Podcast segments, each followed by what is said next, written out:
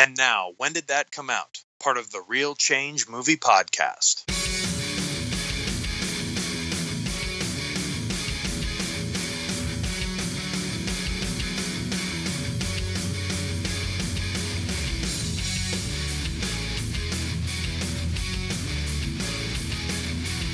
Thank you for hitting the download and welcome to another episode of When Did That Come Out? Uh, today we will be looking at the month of August in the year of 1994. It's Harrison Ford's second outing as Jack Ryan in Philip Noyce's Clear and Present Danger. Uh, this is the Real Change Movie Podcast. I'm Charlie Stabile, joined as always by my good friend William Rankin. Will, how are you this fine Sunday? Doing okay. How you doing? I, I'm gonna leave you for the joke, but I'm just set, I'm trying to ease into it. Do you like tennis? Uh, Do you like tennis? I, I don't even know. Like, Do you like tennis? What's this for? What is? What is? What is? Uh, Robert Harry Rit- Zer- what is Robert Ritter? Right. What is Ritter's first? Like, is it like he grumbles? It's not even like he really answers. Do you like tennis? Yes, I like tennis. Uh, the best voice, like for for consonants, like Yeah. a voice made for consonants. You put pressure and you squeeze. Or- He's got those glasses too. oh my God, he's, he's he's a real prick. Looking He's dude. great. Yeah, Yeah, he's- he's, he's the very punchable face. And anyway, um, so yeah, 1994. Like uh, Harrison Ford, as I recall, was in 1994 arguably the biggest movie star on the planet. We've covered Harrison Ford before with the previous year's The Fugitive, uh, which, I mean, yeah, that's an untouchable movie. So before that, about two years before, he had done Patriot Games. And Patriot Games was his first outing as Jack Ryan. He took over, as Will informed me, controversially, uh, somewhat from Alec Baldwin, who had played the character in The Hunt for Red October. Of course, modern audiences today are probably more familiar with Jack Ryan from the John Krasinski TV show, which. Um, Sadly enough, it's the only iteration of the character on screen that neither Will nor I have seen, although I do plan on seeing it. Although, uh, one caveat to that is, and we've discussed this off air, uh, seeing Jack Ryan on the cover with a bulletproof jacket didn't exactly get my interest up very much. I think it's hard for Jack Ryan to exist in a world post 24. 24 kind of ripped the door off forever. And then at the same time slammed it shut on anyone who wants to come after it and be like this the the anti-terrorism, the political thriller type of thing. Uh, you know what I mean? Like it, it's really hard. Like if you look at the things post Jack Ryan, like there there've been a couple of times. I think the I was later on I was going to mention the Bourne the Bourne movies Yes. try to kind of tap into this vein, but overall like this movie like just doesn't you're you're not going to see a movie like Clear and Present Danger today. Sadly, no. And that Um, I mean if you're going to do more Jack Ryan, this seems like the best approach was to do this show. And the show could be good. I'm not absolutely. Oh, I'm not absolutely knocking it. Be really good. But it's taking what I found to be wrong with Shadow Recruit, which is let's turn Jack Ryan into an action star and applying that. And I'm not saying that's what they did in the TV show. It just looks that way. Jack Ryan, and this is the big like struggle with the entire franchise. Really, is Jack Ryan an action hero? No, like not to me. Like, but granted, we've never read the books. Uh, that's a long read, but just going by what we know about the character from reading about the way the books go and, and, and the way the movies go, he's not supposed to be an action hero. He's supposed to be a thinking man's hero. But every movie, there's this There's point where he has to become an action hero. He has to become Harrison Ford. And so, like, even from Hunt for Red October all the way through Shadow Recruit, it always starts off like, I'm just an analyst. And even in the show, that line, I'm just an analyst. And then there's that point where it's like, you stop being an analyst and you pick up the gun and you go do something. Like, Right. Like, every single one of these. They even find a way to do it. Like, in Patriot games, it's, I'm retired. I'm out of this. But then it's like, you just, you didn't mean to, but you ended up triggering this vengeance run by Sean Bean Oh yeah. on you. So that one's a little bit more like it. That one, this movie, Clear and Present Danger, is like there's a, a sprawling, epic, oh, like, it's huge. espionage thing going on here. Patriot Games is pretty cut and dry. It's a it's, a revenge story. That's exactly pretty what it much is. it. That's The- all- yeah. Clear and Present Danger is a lot more complicated, and there are always plot points that I miss. There's things. This movie does a pretty good job of trusting its audience. It doesn't hold your hand with information, and and you know it gives information when it feels it needs to. Uh, and I'll be honest. Like I, I, I believe the most critically acclaimed of these movies is, in fact, The Hunt for Red October.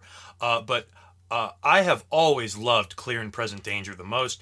I believe this is the only Jack Ryan movie, and I could be wrong because I haven't seen Sum of All Fears since it came out. But I believe this is the only Jack Ryan movie where Jack Ryan doesn't hold a gun. I don't think he ever holds a gun the entire movie.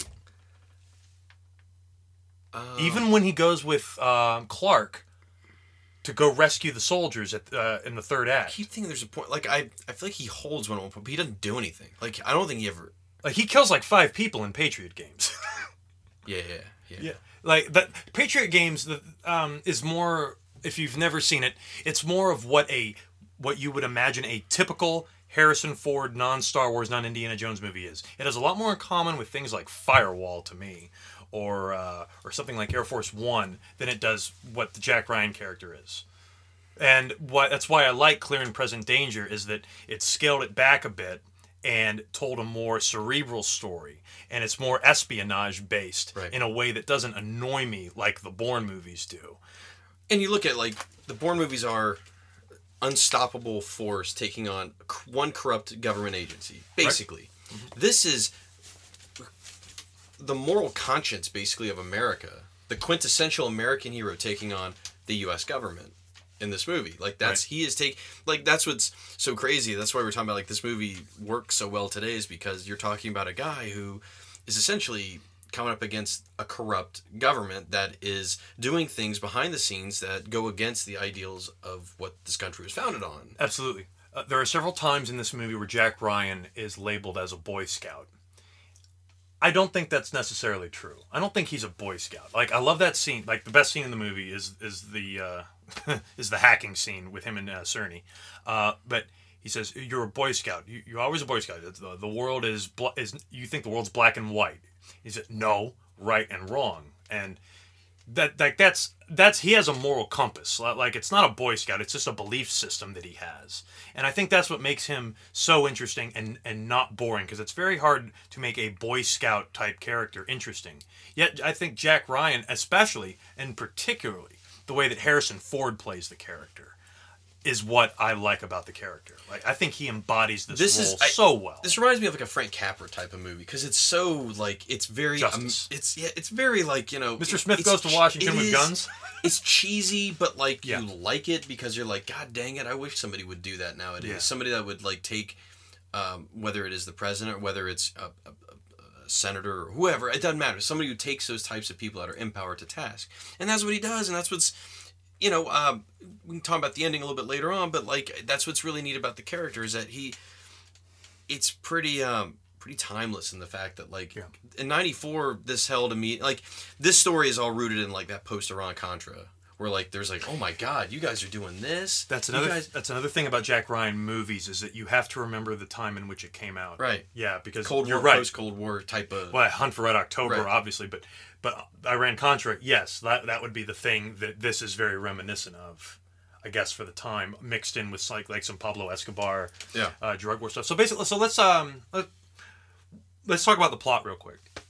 So if if I can get this out, um, a friend of the president's is murdered on a boat, uh, and the boat is taken over, and it and it slowly begins to unravel that uh, this friend that had dealings with uh, Colombian drug lords, and oh boy, uh, the real crux of the story though is that Jack Ryan goes in front of Congress and and says that they're going to handle the issue without using ground forces, but little does he know that Henry Czerny, who plays Robert Ritter, is and and Harris Yulin, the judge from Ghostbusters 2, are devising a plan. who one is the national security Right. advisor mm-hmm. the other is the director of CIA operations Right. Jack Ryan is filling in for Admiral Greer Played by he- James Earl Jones. so he's director of CIA intelligence right. that's why he's working hand in hand with Robert uh, Ritter. with Robert Ritter And Ritter does not want to work with him because he does think he's a Boy Scout, and Ritter plays a little bit dirty. But Then you need to talk about the president too. What's there's a oh, bigger, see, yeah, the see, bigger th- that's the problem thing. is, We got to get to that. is the the whole the, the problem is America's losing the war on drugs. Well, we always have been, but in particular they zero in on it here.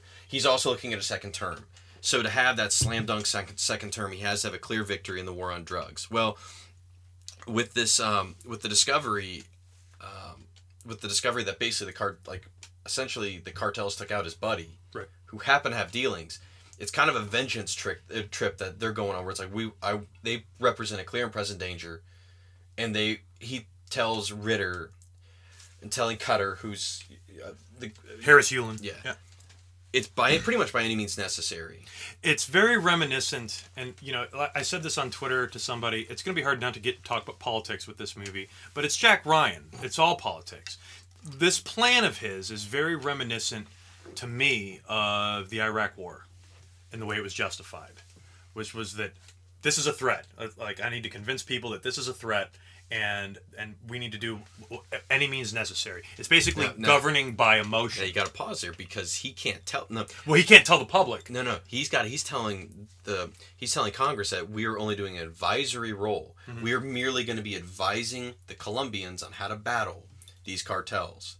So it's very No hands off troops. U.S. Mm-hmm. But what he doesn't know is that Ritter and Cutter have got John Clark down in Colombia. Right. They're they're using that six hundred fifty million dollars that they've taken off The money. and they're saying here are your forces go knock these guys out by any means necessary but congress doesn't know about that's what sets up the whole ending is that he's going to have to tell the truth about what really happened so we like yes so the president really gets involved with the movie because of the money um, there's 650 million dollars that the president's friend had in an account and the president uh, feels that that money should be seized and used for american goods. The colombian government doesn't want to give it up and now they have to figure out a way to work it out Well, get a per, the cart oh i'm so i'm what did i say the government Yeah, the, the- cartel uh that Es- um, uh, Escobar, not it's, Escobar. it's pretty much it's, it's Pablo, Pablo Escobar. Escobar. that's pretty much it's Yeah, supposed to be yeah. It's their money, and they want it, and it's it's a big mess. And See, uh, this is a hard movie to explain it really is because It- it's not like Patriot games. there's there's stuff that m- most of the characters are supposed to know and what they're sold and there's a whole nother undercurrent of what's actually really happening and underneath. I remember watching it this time and being a little con- confused about the president's motivations because all of a sudden it appears that the president. I mean, maybe I read this wrong. It seems like the president always knew that they were sending in ground troops. And that was just information. Uh, this is what I said about the hand holding. This was information that was kept from the audience. Uh, and when Harrison Ford figures it out, that's when you know the final scene uh, in the yeah in the Oval Office. Um, yes, this is a very uh, difficult movie to to break down. Much like I guess I think we compared it to the original uh, Mission Impossible, you know, like trying to talk about plot. But um, no, it's it's a it's a really it's a really solid movie. Uh, the the the performances, you know, we don't just want to talk about Harrison Ford. Uh, Willem Dafoe uh, does a fantastic job. I think. I think he could have had his own series uh, based off of this. And this is a character that's come up uh, a couple of times. I think it was Liev Schreiber. yeah He played him in the Sum of he's All in a ton of books but movies we've only seen Right. twice And, and apparently they are working on a John Clark series. I read that the other day. with Michael Michael B. Jordan? You Matt, that's awesome.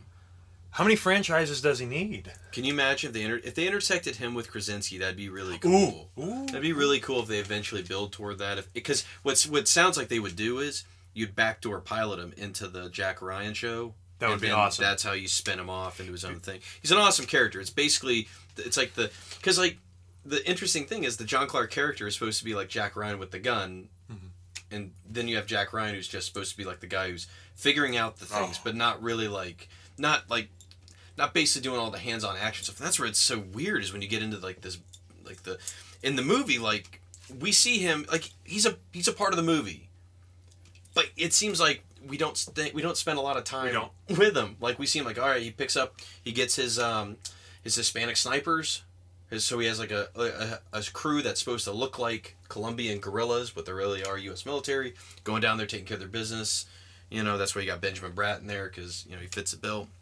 But you're right. Like it's an amazing, it's a really good performance from him. That um, I don't know. Like it, it's a bummer that we don't get more of him. I agree, and, and for a movie as long as this is, because uh, something we didn't mention, even as a kid, this was a long movie. Uh, it's the longest Jack Ryan movie that I'm aware of. It's like two hours and 22 minutes, Yeah. and yet I still feel like uh, we didn't we didn't get enough of Willem Dafoe uh, with that character. And the th- and I, I am glad that, that it's two hours and 20 minutes because the story that it tells is quite epic, like from a from like an espionage government movie standpoint. Uh, and this is one of the few times that I can think of, in fact, maybe the only time where the previous movie had been rated R and then this movie had been PG 13. And I think it was actually a, a benefit. Uh, Patriot Games was rated R. It was it, it, it was like uh an hour 57, I want to say, hour 58, and the box office was pretty good. It was pretty good. Yeah. So the What was it? It's well. Here's what's interesting. Clear Present Danger has has made the most money. Right. So- One twenty two. And that's the point I was going to make. Clear and Present Danger outgrows Patriot Games by like 20 or 30 million, I want to say. And it was 20 minutes longer, but it was PG 13.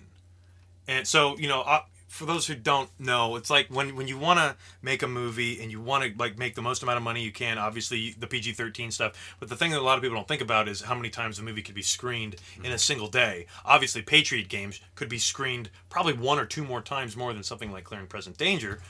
But with the simple fact that they just gave it the PG 13, and you told me that they actually cut it down from an R. Well, no, here they didn't even cut it down. They submitted it. MPA was like rated R, and they're like, "Would you reconsider?" And they did. They resubmitted it with no changes. PG thirteen. that is not an R movie. Are you serious? There's no blood. Like, I think. I, I have a feeling it's that um oh, the uh it's the scene The scene. it's okay. the fantastic like motorcade assault This movie has one of the graded, one of the greatest and most uh, underappreciated action scenes, maybe of all time, definitely of the '90s, and that's the caravan scene, uh, which you know.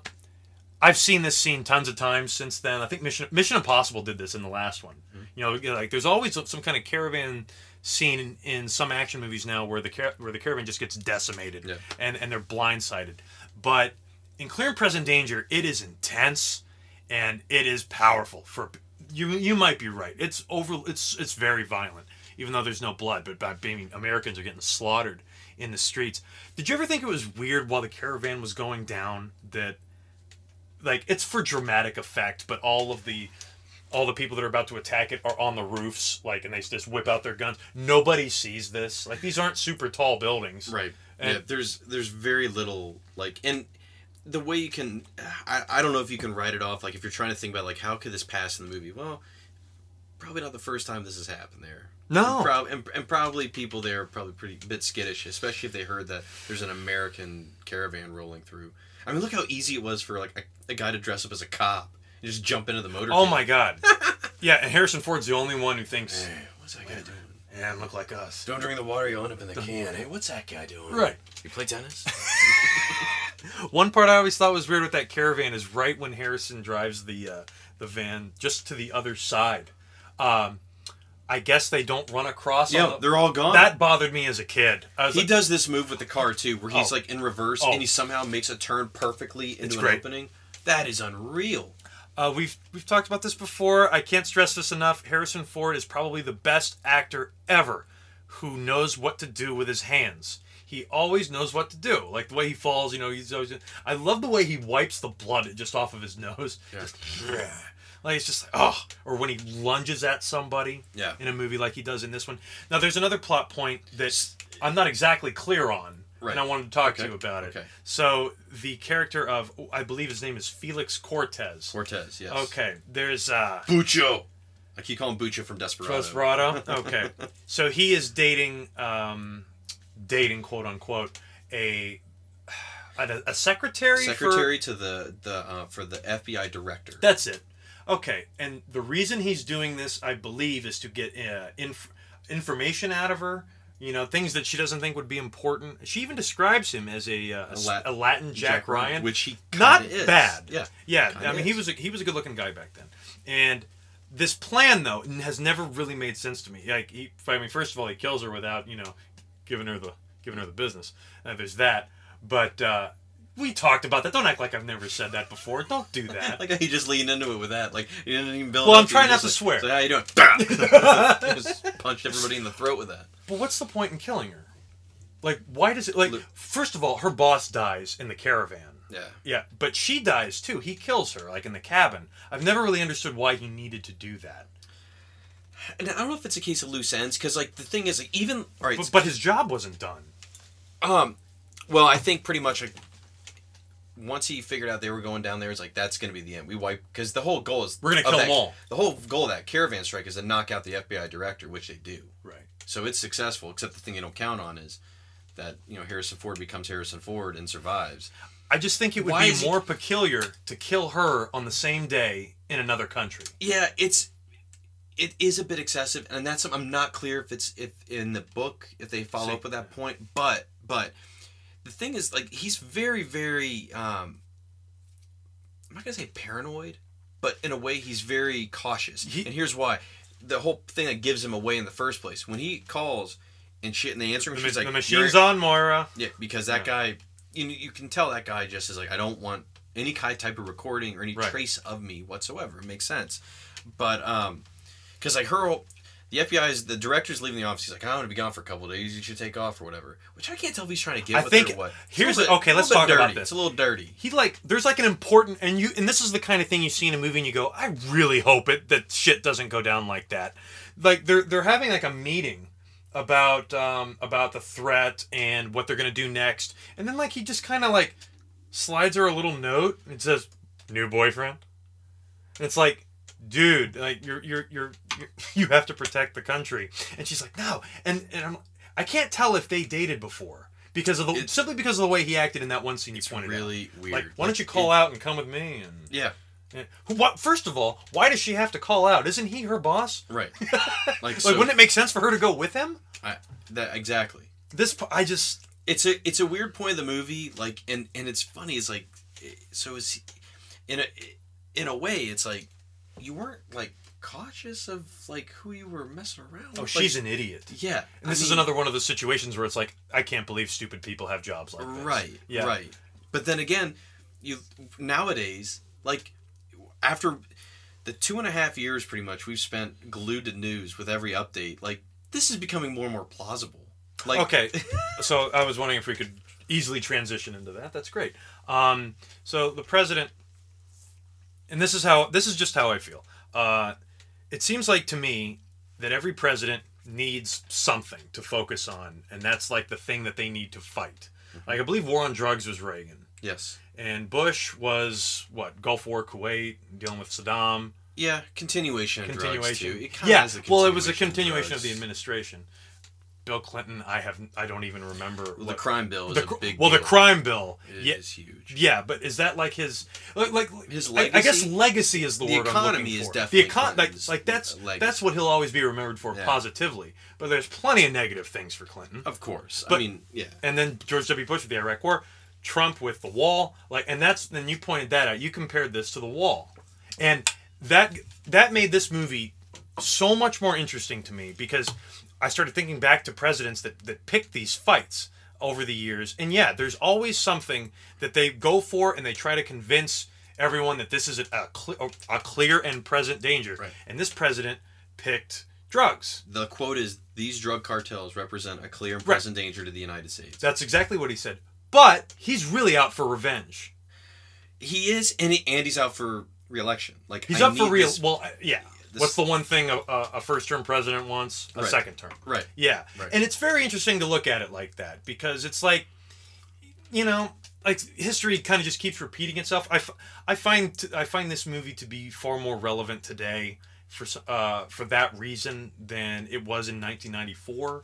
Um, I enjoyed it more this time simply because of that. So let's now we should talk about the ending and then revert back to what Sure. why this is so different from the book and where like Clancy even has problems with it. So the ending. Go ahead and just let, us we get out of we get out of Colombia. We get two epilogues. so it, when Harrison Ford, who no one expects is probably still alive, but he is, he comes back and he's gonna drop the bomb on the president. What does he tell him? I'm sorry, Mr. President. I don't dance. Right, because the whole thing is we want you to testify, and or he wants them to, or he does not, he does not want Jack Ryan to reveal to Congress what really happened. And the president says, You're not going to do anything. You're going to use this as a get out of jail free card. Right. And you know it works like this. Yes. And you just know it. Like even when he first says it. And and this is one of those great movie moments where you can't help but put yourself in Jack Ryan's shoes. Yeah. And you go, What would I do? And you go, I'm probably not as good a person as Jack Ryan. Because that is a hell of a deal. But then again, you're trusting the president, And which dude, is never he good idea. works him because he works in James Earl Jones, and he's yeah, like, that's what gets him pissed Oh, off. I, yeah. I think maybe if he hadn't done that and said that he would badmouth the James Earl Jones character Greer, uh, you know, because he's like, you're going to take the fall, and Greer, his reputation will be completely tarnished. Right. That's really when Jack Ryan flips the switch. Right. And which, by the way, never noticed it until now, but you know, because James Earl Jones was in Patriot games, so it's Darth Vader and Han Solo, which Yeah. is just great. Yeah. To see like to hear those two voices. and then Mace Windu is even in Patriot games. That's right. Yeah. Hope you don't get mad at me, man. That was that's the only line of his I remember. so a nice little Star Wars nexus.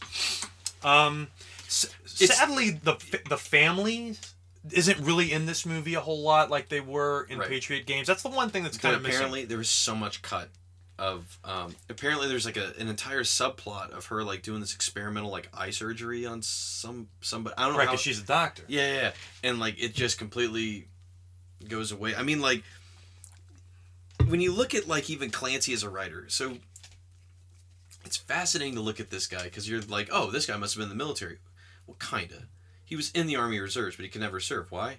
'Cause he can't see. He's nearsighted terribly he has like coke bottle glasses almost all Oh his pictures God. have like pictures of him like that but he so he's like an insurance broker he's just an average joe Just an analyst. and then he, he's, he's writing this book and then Which was the first Jack Hunt Ryan book? october Okay. and like um is the name of the whoever the publisher like his whole goal was to sell 5000 copies He sells 45000 Oh. copies he sold it for five grand to the publisher but he's gotten a ton of resid Oh, absolutely. tons- Especially tons from the movie. he actually cut 100 pages of technical jargon from that book from He, Hunt for Red he October. cut his own book. Yeah, he had to, he cut 100 pages.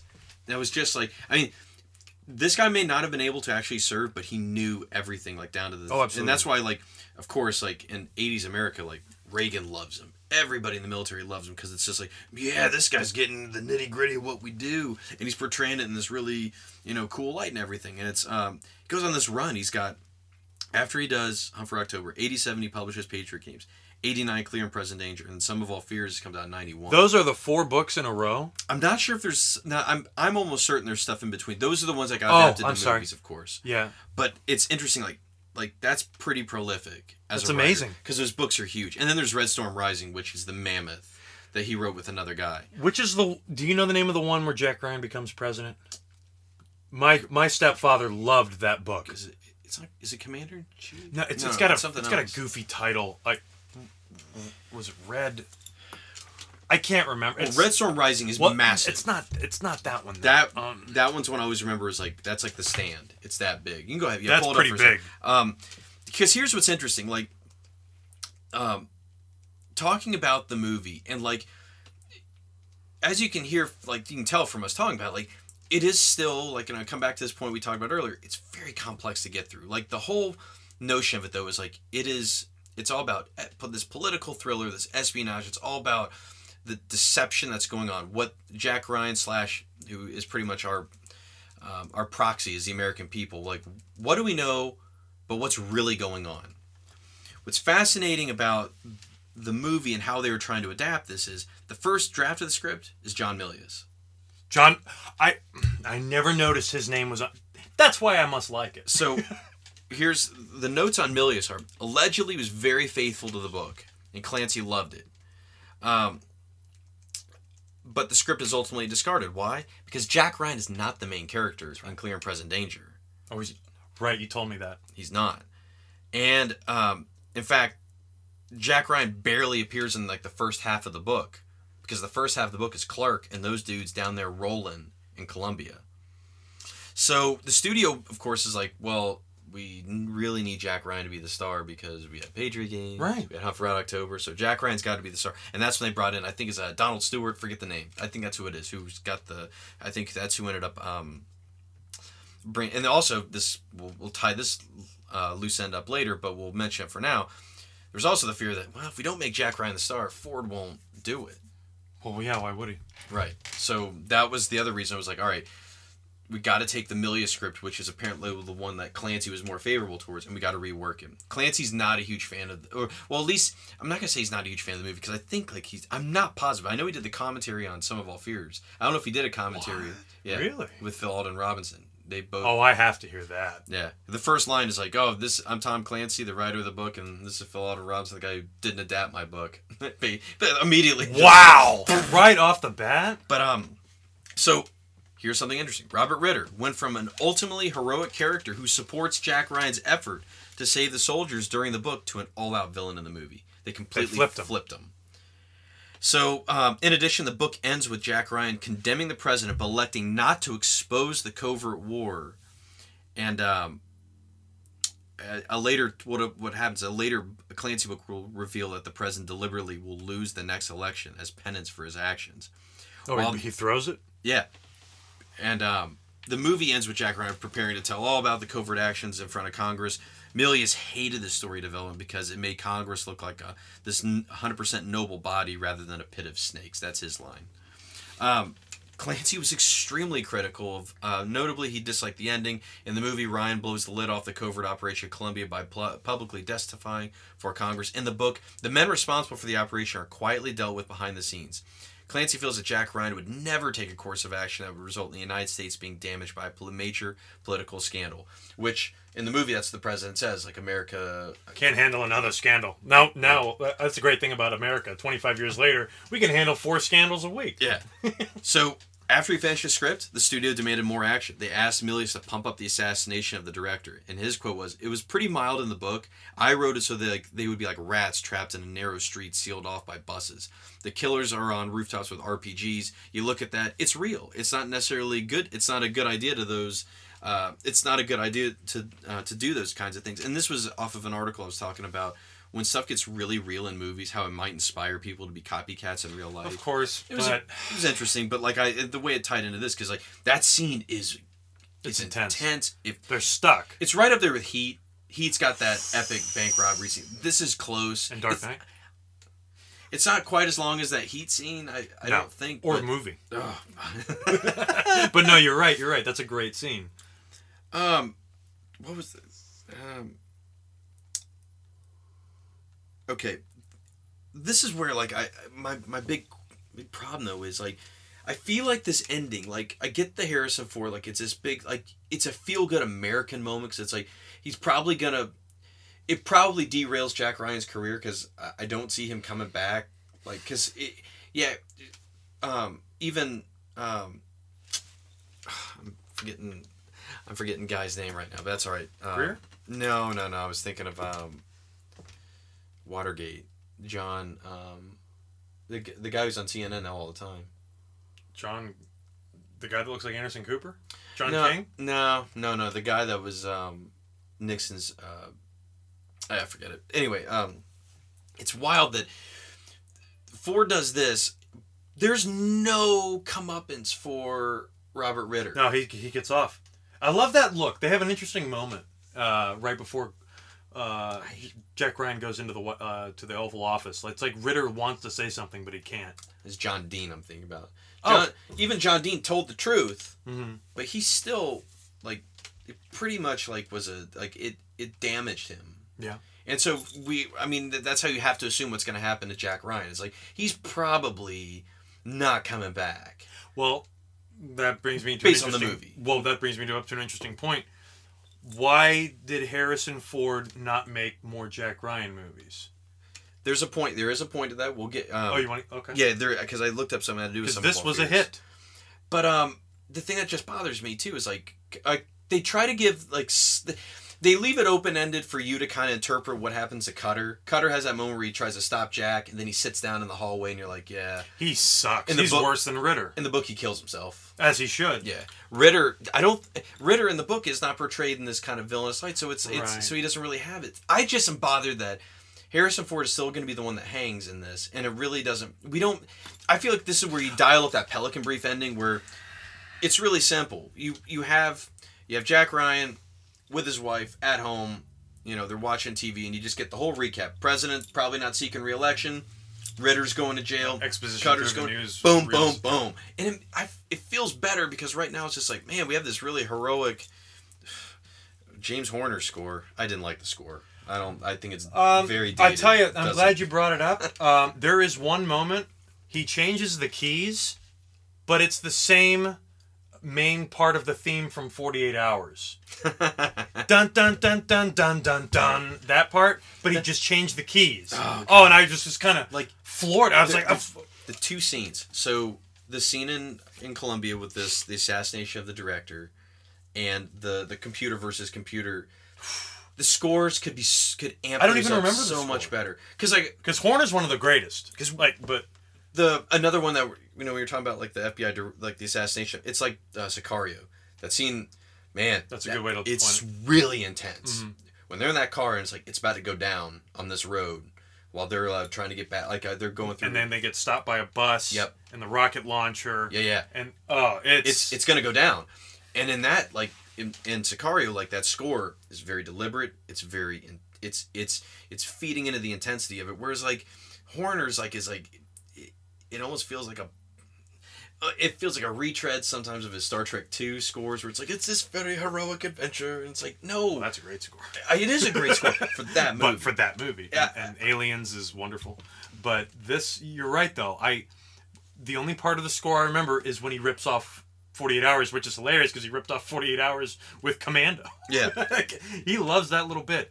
But yeah, that's unfortunate that uh, that this is what he did. Didn't didn't he do? Did he do Braveheart? I don't know. I think he did Braveheart. Like Now I have, I didn't note it here, but he I think he did use some unused tracks from previous scores in this. Not they're not Star Trek, but um, it's just that's one thing It's that a like, letdown. th- and I'm connecting it back to that ending because it's like oh it's this big heroic moment. I'm just so deflated by the ending in a way because I'm like Jack Ryan like, and I'm talking like I, I don't care about real life. This is a movie. We're here like these are exaggerated fictional thematic elements. Come on, man. Give give Jack Ryan a little bit more than just he's just gonna go in there and sit down and just tell them. the how would truth you have ended it? Just like I said, like he can you can do the scene in the Congress. Okay. You don't have to hear him say anything, but we know he's gonna he's gonna spill the beans. And then you just you you cut to him at home, have him end with his family. Oh, I see what you're saying. See, yeah, you got to bring the family back. I agree. I a okay. Oh, that's that's much better. And then uh, do the do the uh, exposition through the news. yeah, which is a great. Boom, boom, boom, boom, boom. Because, but and I'm again speaking on the movie. Like Ritter in the book is a completely different animal, but he needs some. There's some consequence that need to be dealt with. Well, I mean, not everyone gets punished. Um, But in, we're in a movie life, but we are in a movie. So come on, well, man. especially for the time period. Right. Everyone got their comeuppance in these types of movies. Yeah. You know, it is a little weird. Yeah. Um, and I, I told you, like, I don't mind the ending.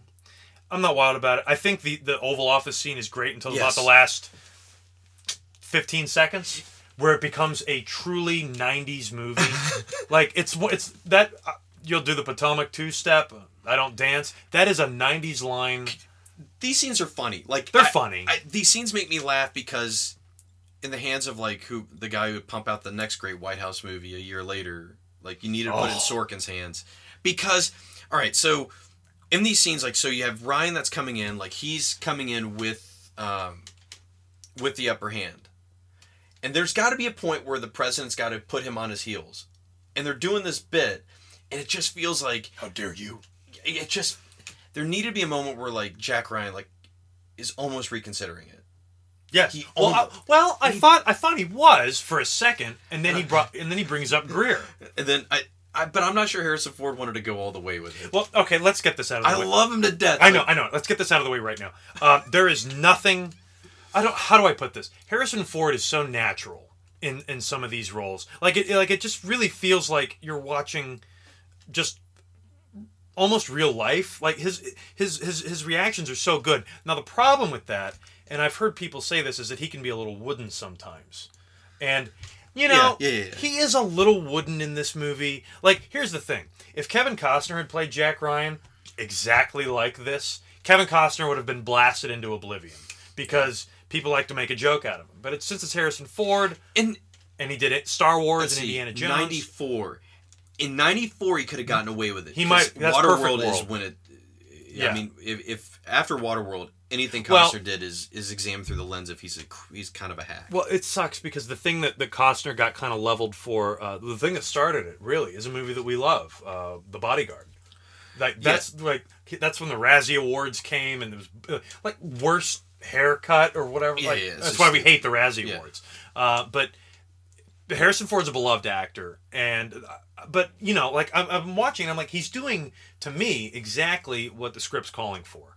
Like if if there's a problem with the movie, it would be the script. But I don't think there's a problem with the script. I think this movie is exciting. Like like even reading some of the reviews that came out at the Yeah. time, I hated some of those reviews because one of them's like, well, it's a pretty slow burn, and uh, the action, it, it, the action scene at the end is over the top. I'm like, first of all, I think the action scene at the end of the movie uh, is very tame. Like it's it's not very exciting at all, and to the point to where I wish there was no action scene at the end. Yeah. I wish it was a cat and mouse game of like ba- basically another scene like the one he has with Ritter.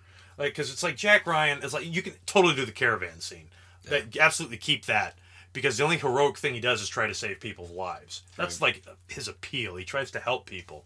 Um, I'm not wild about the action scene at the end. I don't mind the conversation that he has with uh, the president at the end. The Congress scene, it feels a little jerk offy. Like, Mr. Ryan, what do you have to say? Yeah. Cue the music. We're not gonna have you. You know what happened, and and we just kind of like watch credits over Harrison Ford standing up uh, from from his back, and and you just assume. I never really kind of liked that ending. Yeah, I just it, there It feels empty, it does. but I do You like your idea of the family. I what you were talking about like was was interesting because I was thinking about Spy Game. Like I love Spy Game because it's all about Redford's not getting into the action.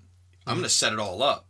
I Mm-hmm. Will do, and, and it's this whole cat and mouse. That could have been amazing if if you if Like you just him and cha- Clark? If you had changed Spy Game from Oh. just changed the name of Nathan Muir to Jack Ryan. That's a that's That's good. it's. I mean, No, it, that's it, good. it pretty That's much good. is a a Jack Ryan story in a way, but ah, Why does Jack Ryan tell Raymond Cruz, the sniper, why does he say it's it's my fault? I hate that Jack says it's my fault. Why does he think it's his fault? It's not his fault. I think though he He takes the blame? Yeah, I think like that's and that's uh, because it's not actually. No. Know it's not his fault, but I feel like I think he feels because he was duped. Maybe he was being naive. Yeah, and Okay. he was. All right. all right. But I think it's it's another one of those scenes that like it, it feels so hammy, and you know why? Because it's like no politician takes the blame. No. They're gonna shut No, it not on at all. somebody else. But I like your And he's not a politician, I know, Well, but you know what. I mean, like Well, I heads mean, of state I- or I th- by the way, president. I think it's without remorse. I think that's the one uh, that he becomes president in. Um, oh God, I wish I hadn't done that because I had a uh, interesting thing to say. I loved your um, your comparison to Frank Capra. Jack Ryan, if you take the action stuff out of it, he is a very Frank Capra esque character Yes. in terms of his morality. Like, uh, like, and I'm just imagining Jimmy Stewart as Jack Ryan now, and it's a missed opportunity. like young Jimmy Stewart. But um, no, so yeah, that uh, if, if, we talk about Jack Ryan as a whole, because I, want to ask your opinion on that. Um, the, sad thing about John Krasinski doing the TV show is that he has now had more time in the Jack Ryan seat than anyone ever has. Yeah. So now he and, and at, at the time Harrison Ford was the only one who had played the role twice. Uh, so these are the actors, if you don't know, because this is kind of a series that nobody really talks about very much. Uh, because the, the the fact that so many d- actors have played them and, and the movies don't have sequel titles. So the first per- person to play him was Alec Baldwin, and then it was Harrison Ford for the next two. Ben Affleck during first of all, you know, I love Ben Affleck. I really do. But this was this this movie came out during the Ben Affleck just makes bad movies time period of like 2002. Remember that movie was criticized for taking advantage of 9/11, which which is ridiculous. they shot it in June of of- Exactly. They It was, it. it was stupid. And then uh, Chris Pine, they tried to give him a franchise outside of uh, Star Trek, and now we 2010 was it a 10 or 11? 2011, 11, I think. Yeah, yeah. Costner's in that one. And it's it's not a bad movie. I actually think the worst Jack Ryan movie is probably The Sum of All Fears. Uh, but the, it, the Shadow Recruit wasn't what it needed to be. It's 14. It's even later. 2014. Wow, how about that? Okay, well, that, see that shows you the, we're, we're losing track it- of time. because it just kind of came and went. Because when you say 2014, that makes me go, "Wow, that wasn't that long ago." Then when you tell me that was five years ago, oh, okay, maybe that ahead, was I'm sorry. Continue on though. You were Oh, getting to Pine, I think. Right. So Alec Baldwin, Harrison Ford, Ben Affleck, Chris Pine, and now John Krasinski. Now, since we haven't seen John Krasinski, uh, I, I don't really have an opinion. I like the guy, um, but I don't really have an opinion on it. who is your favorite of the four of the Jack Ryan So, film actors? I'm hedging, but here's you'll hear my reason why. My favorite Jack Ryan is Harrison Ford. My favorite movie is Hunt for Red October I, okay. because that movie What- is phenomenal. Do you Like, think? Oh, I agree. John McTiernan. Do you think that movie would have been better if it was Harrison Ford? Now, granted, this is a year after Indiana Jones and the Last is it Crusade. better? Um, because it's hard for it to be better. I mean, do you I think, think Baldwin is perfect in that movie? I think he's pretty perfect in that movie. Okay. But but here's the thing. So I don't think necessarily Hunt for October gets better, but I'm not sure Patriot Games and Clear and Present Danger get better if you put Baldwin in there. I'm really not Oh, sure. they, they they don't. I don't think. I think. You, And nothing against Alec Baldwin. I mean, I, I was a big fan of his, like in those early days. Uh, but I think you're absolutely right. Now, now, now let's get into this. Let's get into this. Because This is some good stuff. You're stuff. the one that told me this, Yeah, and this is- because I was always curious. It's juicy. I was always curious about this because here's the thing: the one thing I never hear uh, about from celebrities, I never hear anyone badmouth Harrison Ford. Nobody. Well, So we we joke in the movie that like, you play tennis, which by the way is an ad, another great Harrison Ford ad lib. Like this, you know, can we break that down for just a second? Yeah. So uh, Harrison Ford is trying to, Jack Ryan is trying to break into Robert Ritter's computer uh, to see like what reciprocity is, which is the name of the mission, and he breaks in right when Ritter goes in, and then he gets a phone call from the idiot downstairs who I hate that guy. Greg German. Great. Okay. And he goes, "Oh, by the way, I forgot to tell you. Uh, don't break into Ritter's computer until he has logged on and then logged off." Well, it's too late. Too late for that. Too late for that. So he calls Ritter to try to distract him while he's working on his computer and Ritter is on his computer, if you can follow this. And Harrison Ford has this brilliant ad lib about do you play tennis? And it's so off the wall, and because Jack Ryan is not a funny character, but this line is hysterical. It's so out of left field, and and Ritter seems annoyed by it. He goes, Huh? he goes, Do, do you play tennis? You know, we got off on the wrong. Uh, we got the wrong uh, foot. Uh, we're gonna be working together, and uh, so it'd be. Uh, It reminds me- Is this how people bond in the nineties? It reminds me of in The Fugitive when Harrison Ford is trying to find the one armed man and he keeps cold calling people. yeah, it's the 25 year anniversary, so right around the corner. Oh, DUI, huh? Uh, all right. like it reminds me of that, but it's just the way uh, Robert Ritter. Yes, I played tennis. It's great. But anyway, get back to I mean, that's the movie we keep jumping. We need to oh, see this tennis the, match. The, the sequel that we really, really want is the tennis match between uh, Jack Ryan and Robert Ritter. And uh, what, what was it? You want is Ritter a McEnroe? I'm really curious if, Or sorry, Jack, Ryan, Ryan is is a a bit more of a McEnroe? McEnroe or more of the Bjorn Borg, like kind of like you know Bjorn Borg. friendly European, you know, competitive, but you know, kind of like a duck on a pond. But um, but anyway, like the, the tennis match we will not see is Harrison Ford and, and Alec Baldwin. Right, so, because I guarantee you who the Baldwin, McEnroe is Baldwin in would that beat one. him up. Yeah. So this is a quote from his book. Nevertheless, that came out two years ago. Was um, I think in Baldwin 2017 bio? was his book. Nevertheless, which goes into a lot of things. Some not great things That- about. I should read that. That would be exciting. This is um this is Baldwin in quotes here. People often ask me why I never continued in the role of Jack Ryan in the movies based on Ti- Tom Clancy's great novels. Usually, I have given a half truth as an answer, something about scheduling conflicts and so forth. That's what I always heard. But the truth is, the studio cut my throat. Or, more specifically, an executive of the studio named David Ki- uh, Kirkpatrick, who was, as studio executives are on their way up and down the ladder, eager to prove he had that special quality that studio executives are eager to display. That quality is an utter lack of sentimentality, while transacting deals around a business built on sentimentality. The run of events in 1991 went like this. John McTiernan, who directed The Hunt for Red October, called me repeatedly over a period of a few days that got my attention because John was not someone who did that. I knew must be something important. I had been traveling to Syracuse to see my mother who had been diagnosed with breast cancer. I had lost my dad in 1983 to lung cancer when he was 55, and the idea of being an orphan, technically speaking, at the age of 33 weighed heavily on me. It took a few rounds before John and I connected. On the phone, John told me that during the period of the previous few months, he had been negotiating to do a film with a very famous movie star who had dropped out of his film days before so he could go star in the sequels of The Hunt for Red October. John further told me that Paramount owed the actor a large sum of money for a greenlit film that fell apart prior to this. What movie and was that? That's the mystery. That's always been the mystery. What is this mystery film that That Harrison Ford didn't. do? which by that's who that's who this is all pointing towards that this unnamed actor is Harrison Ford and pushing me aside would help to alleviate that debt and put someone with much greater strength at the box office than mine in the role. I sat there mildly stunned because not only was I in an active negotiation with Paramount, but for them to negotiate simultaneously with another actor was against the law. My mother was about to have a double mastectomy. I asked John if he was sure about all of this, and he said yes. He had talked with the famous actor directly, who confirmed the story. All of this served to explain. All this served to explain why the studio would not close my deal over what I thought were merely relatively arbitrary issues surrounding the dates of, my, of production. That ties into Streetcar Named Desire. That's what was going on on Broadway. That's what he was going to be taking place. Uh, he wanted to take part in. He um apparently the quote is that that that Ford told McTiernan. Baldwin never heard this firsthand. He's all this is coming secondhand. He said "f him" in response. Oh, Baldwin, you know Baldwin's negotiating with Paramount. Ford's quote was, "Yeah, f him." Ford said that, Yeah, and that's what McTiernan told Baldwin. yeah.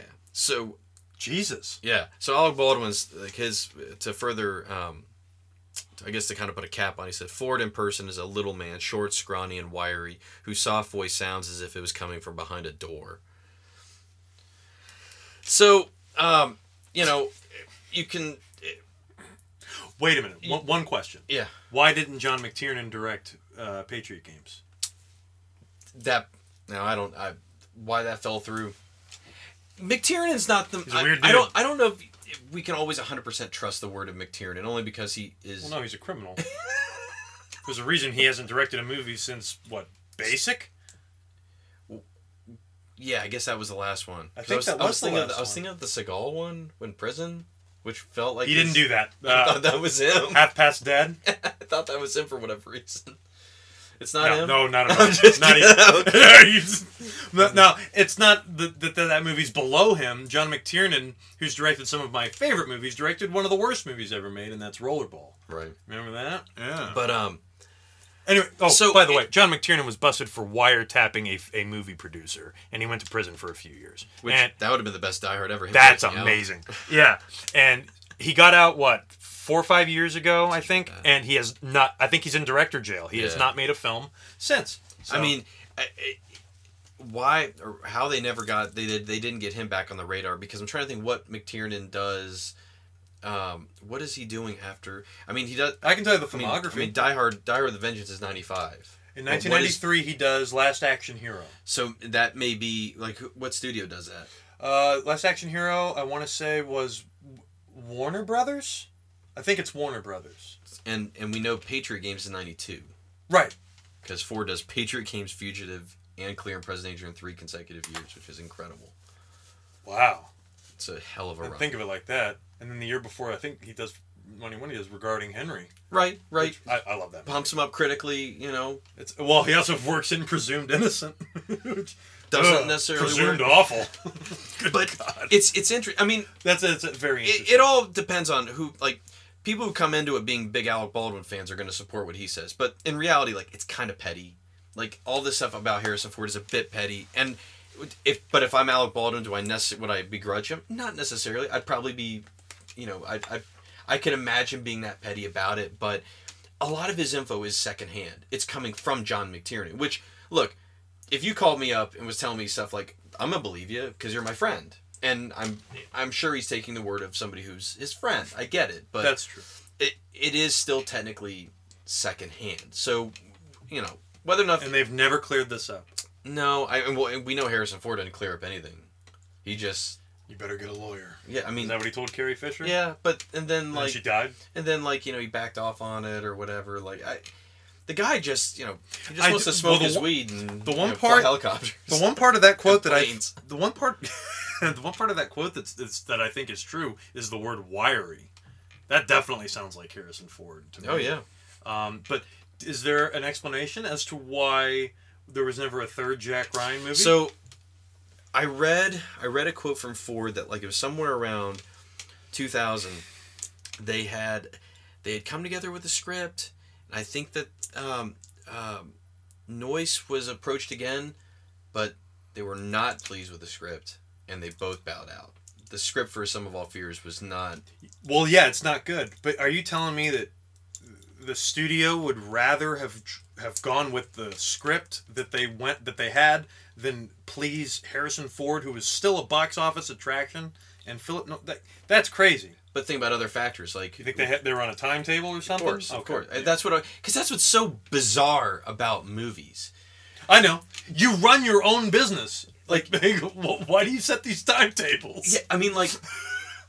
So the, I mean, what happens all the time is like, all right, we've uh, we've greenlit this movie. It's coming out this date. July twenty second. But in some cases, they haven't Yeah. written a script. It's like we. Oh, I know. Or it's not done. I Yeah. mean, like this is just a, a, we're just talking figments of our imagination here. Uh, These never work out. Tim Burton's Planet of the Apes is a prime example of of that not It's going just right. bizarre, man. Oh, I don't get it because it's it's like who are you answering? to? And and I'm one thing. It's not because um, they had um, okay, they had purchased the rights.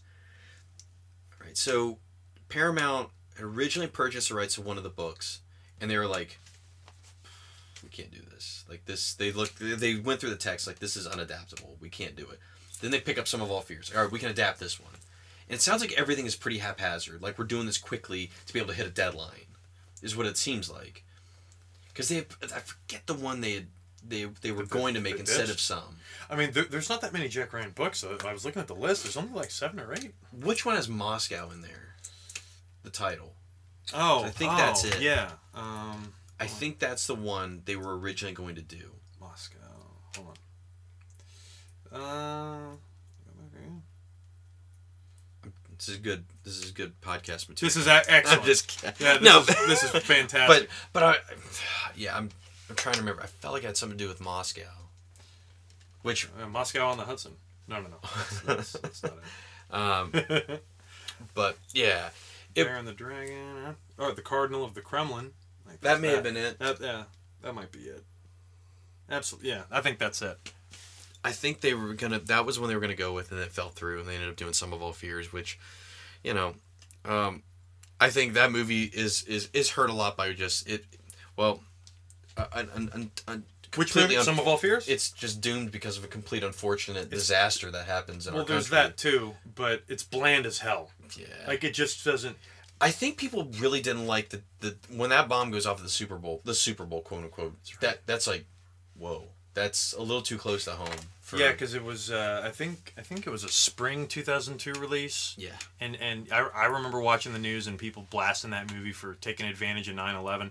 Now a movie that I think did take advantage of 9/11 that came out around the same time was Collateral Damage. yeah, yeah, of course, Uh, that's terrible. Collateral Damage was filmed before 9/11, and then when 9/11 happened, they had to delay the release because it was going to come out in October. They delayed it to February, and the and the the uh, the trailers were saying things like he's uh, a hero f- for the new times or or a, Yeah. a post 9/11 here. Bullshit. Oh, and and, that, and and what doesn't help, that movie is not very good. No, it's and it's Andrew Davis. Right. Like, yeah.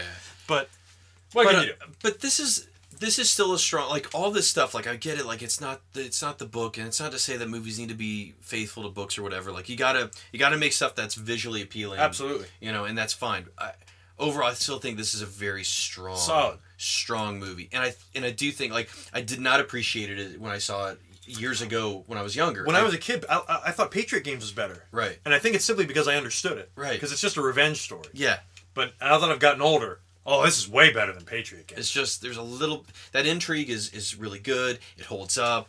Technology's dated. I love that this movie has three of the main character needs to go to Tech Geek for assistance scenes with Ted Raimi, Greg. Oh, Ted German, Raimi, that's and, right. Uh, Yeah. And the dude, I forget his name. He's from Die Hard Two. He goes from being terrorist in Die Hard Two to being like te- uh, voice analyst in this movie. Which terrorist was he in Die Hard 2?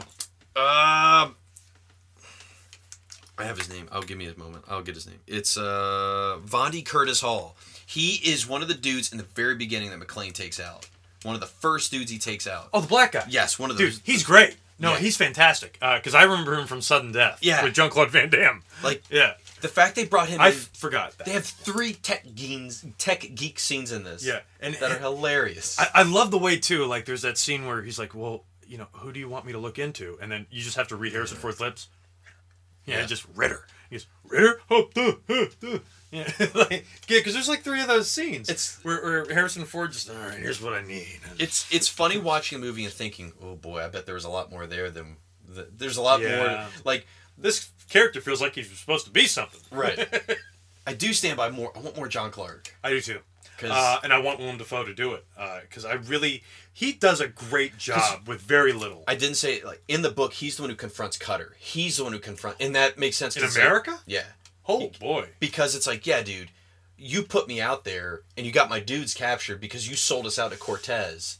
Because remember, that's one thing we didn't talk about. It's Oh, really, oh, really yeah, important. oh, that The- okay, it's probably the most that. cringeworthy thing in the movie because it's like an American that's It's betraying awful. American It's lives. that's to me what makes Harris Yulin's character the enemy of the movie. Yeah. I think he's worse than the president. Yeah. Like like listening to that, and of course somehow Jack Ryan gets a hold of that tape. Like I, I, I that, that feels like a deleted scene to me because it seems like the person recording that, that conversation is in on it with Harris Yulin, and then all of a sudden Harrison Ford has a copy of it. Right. But um, that's something we didn't talk about. The balls on Jack Ryan to go to the drug lord's house to like it's so awesome. that is amazing. because they're like because they're Dafoe and um or John Clark and the and the sniper break it down like, "Duh, dude, it's yeah. like how are you gonna get in there? Knock on the door. Oh wait, what are you gonna do? Just go knock on the door? Yeah. I like that weird little scarf he's got on too. What is that? What is It's a that? mascot looking Uh, it's like, thing. is it hot out there? and the scene of here's my as you guys oh I'm sorry when him buying the helicopter oh, what is that? you guys What- take a check company check no they wouldn't take a check I guarantee you they would be like Well, he's like, cash Central Intelligence. He's, and he's like, yes. And doesn't question the validity of this card that, whatsoever that that scene confuses me. Yeah, two million dollars. Oh, like, well, how much for the down payment? Two million dollars. Because when he gives him that card, he seems to buy it, and it's like, dude, like anyone can make a business card, right Like, I- yeah Oh, exactly. oh, that, that was it. That was it. Because it's like, oh, there was at one point um, when I was watching the movie, because I think we came across this with North in the last episode. There's kind of a nexus of Die Hard two people in this too. Because yeah the helicopter pilot the helicopter pilot, which why do they have to have him passed out why it, it's like they try to create a character out of nothing, you know. It's and it's like, are there more deleted scenes of this? God, I hope not. Because I mean, he's annoying enough in Die Hard two. But anyway, so yeah, I want to check that TV show out at Yeah. some point, and because I really do like this character. It was a character that my stepdad actually loved. I read all the books. He used to tell me about the books because I was a big fan of the movies. yeah Uh, Will one to ten? What do you give Clint Seven. President? Seven. Yeah. I, I I'm gonna give it an eight. I think the ending just It's a turns bummer. it it hurts going higher. Because I, I leading up to that I was like man I'm cruising high on this. I'd probably give it eight maybe close to nine. I really really dug it. And then just doesn't stick the landing Yeah, it has a hard time sticking the landing. I do agree with that. Um, all right what's next? I'm about to say, do you have anything to plug while I look for this? Uh, um I have a solo pod. It's called No Second Screens Allowed. it's taking a look at Netflix screening or Netflix streaming movies just exclusively. They're really short. I keep them under 10 minutes because I want you to be able to listen to these uh, on your way to work doing chores very quickly get to beginning to end and um, I'm thinking about launching one like that too. Uh, it's something a little bit different than, than what the what Will's doing because I don't want to ape him. But uh, yeah, that's really cool. It's a really cool platform to do it on. Um, I'm a big fan of it. So okay, uh, next episode is October of 1994. This is interesting, a little bit different. Uh, we are going to be looking at uh, Wes Craven's New Nightmare okay uh, the meta finale to Nightmare on Elm Street. In the meantime, yep, uh, check out Will's podcast. Check out our other podcast if you like professional wrestling at New Blood Pod. Uh, I am at CM underscore stabs. podcast is at Real Change Pod. Oh, and our That's okay. podcast is at Real Change Pod, yet the one you're currently listening to. And Will, I'm at William Rankin 83. and we will see you next episode, October of 1994, with Wes Craven's New Nightmare.